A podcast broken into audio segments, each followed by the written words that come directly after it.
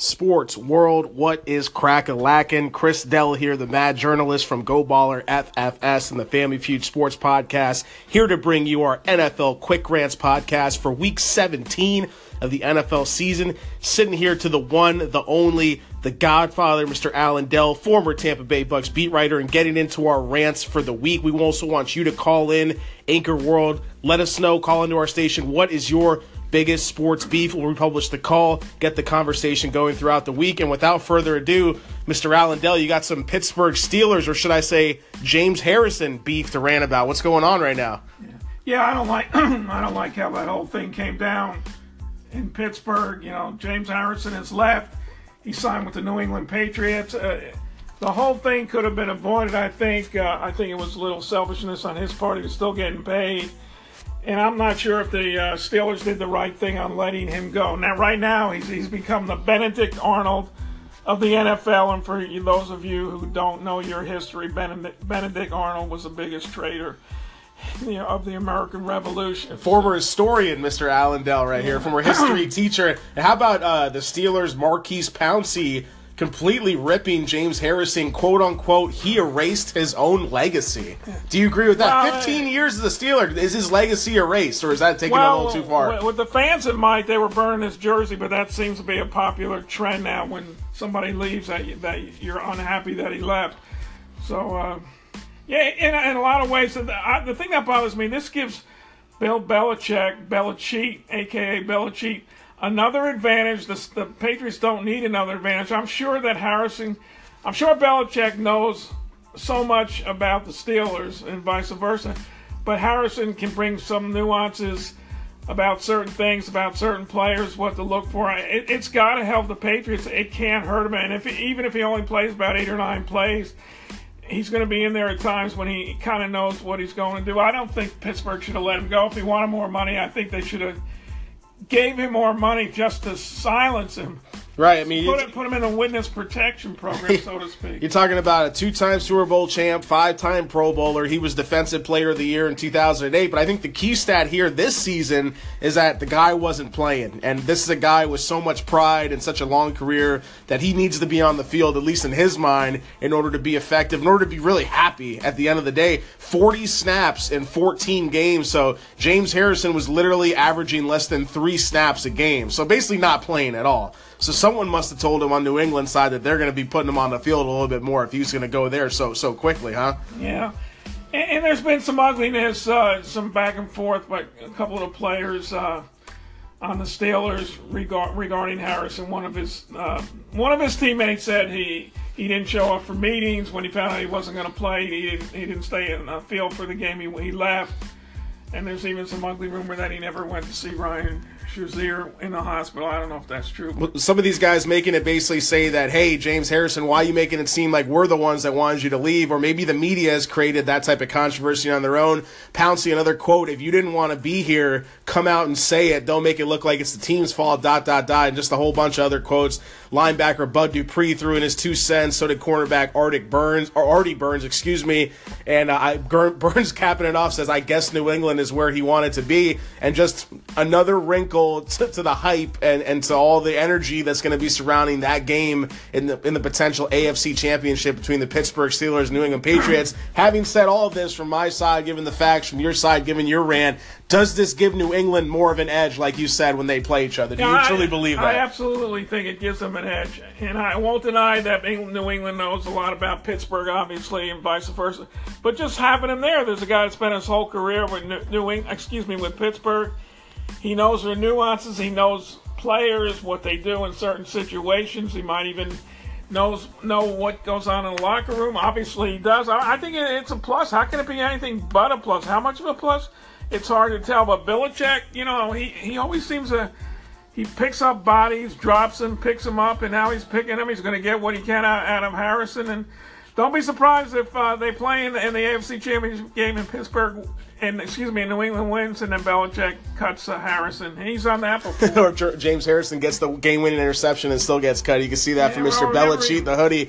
But we're going to get into part 2 of our NFL Quick Rants for Week 17. Sports World, Anchor World, we want to know. Call into our station. Let us know what is your biggest sports beef. What are you ranting on and fuming on? We'll be right back.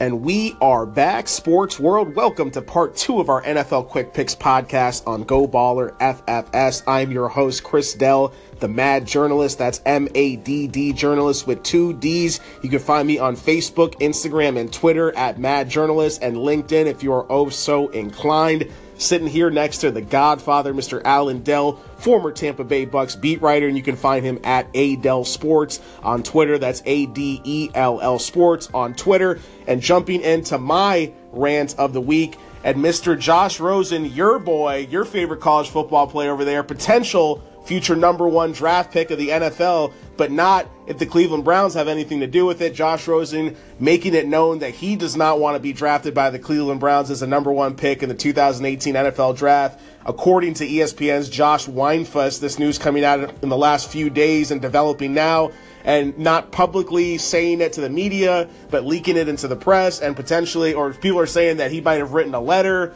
to the Browns saying that they don't want him to take him, and man, I remember the last time this happened, it was your boy Eli Manning, my boy Eli Manning, say it that way, that he didn't want to get drafted number one by the Chargers and instead getting drafted by the Giants. But Eli Manning has the name, the Manning family name, the dad, the brother, everything about Manning gave him kind of the privilege to be able to do that. And who is Rosen? Who is Josh Rosen? Who is this guy saying that he's better than an NFL franchise, that he doesn't want to go there? And you see on the flip side, Sam Darnold backing up what I'm saying, just saying that he'd be honored no matter where he played, quote unquote, I'd be honored to play for any team, Mr. Sam Darnold from USC. So, man, I just don't like the look of this going into, you know, potentially one of the best quarterback classes of the draft in recent years in the NFL.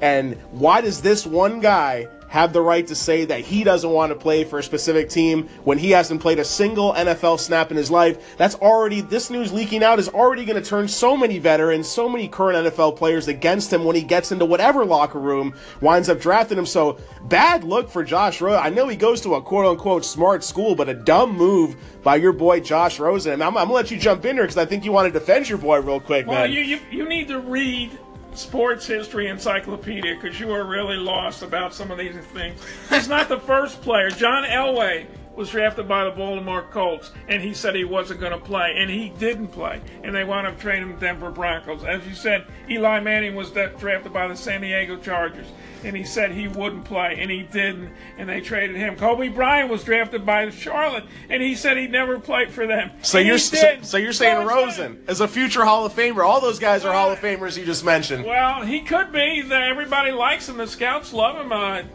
You know, he's got the height, he's got that smooth release, he's got a lot of poise in the pocket. He could be the best quarterback in the draft. And what's wrong with not one? Who would want to go to Cleveland? It's been a total train wreck.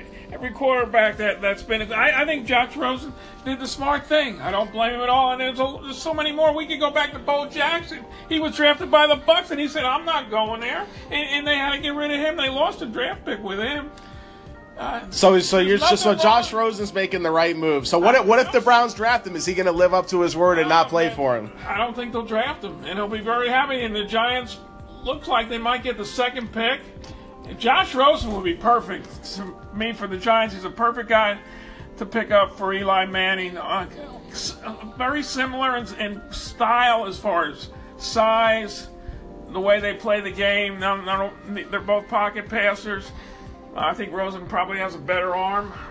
When I see a quarterback, I don't see anything wrong with him. Okay, all right, let you get your rebuttal in. When I see a quarterback coming into the NFL, you're supposed to be a leader under center. You're supposed to be the leader of that locker room, or at least the offensive side of the ball in that franchise, in that city. You're representing so much more than just the jersey number on your back, Mr. Josh Rosen. And just going out and shitting on an entire city, entire franchise. I lived in Cleveland for 2 years. That's where I started my company, Go Baller. That's where I was able to work with the Cleveland Cavaliers. I know the struggle and the pain and the tears that city and those sports fans has shed. And just to say that coming out, whether you're telling an ESPN reporter or writing a letter, just a bad look for Mr. Josh Rosen. You better be slinging touchdowns when you get in the NFL, or those people are going to be very, very quick to criticize you. Yeah, you could be the next John Elway, but you could also be the next Ryan Leaf. And that's how I'm going to leave this rant. You might have the mechanics, the size, the stature. Man, not a good look mentally for a quarterback who's coming in to come. We'll see. Only time will tell. We're going to revisit this rant here, Sports World. We appreciate you listening in. Call in. Let us know. Get your encyclopedia.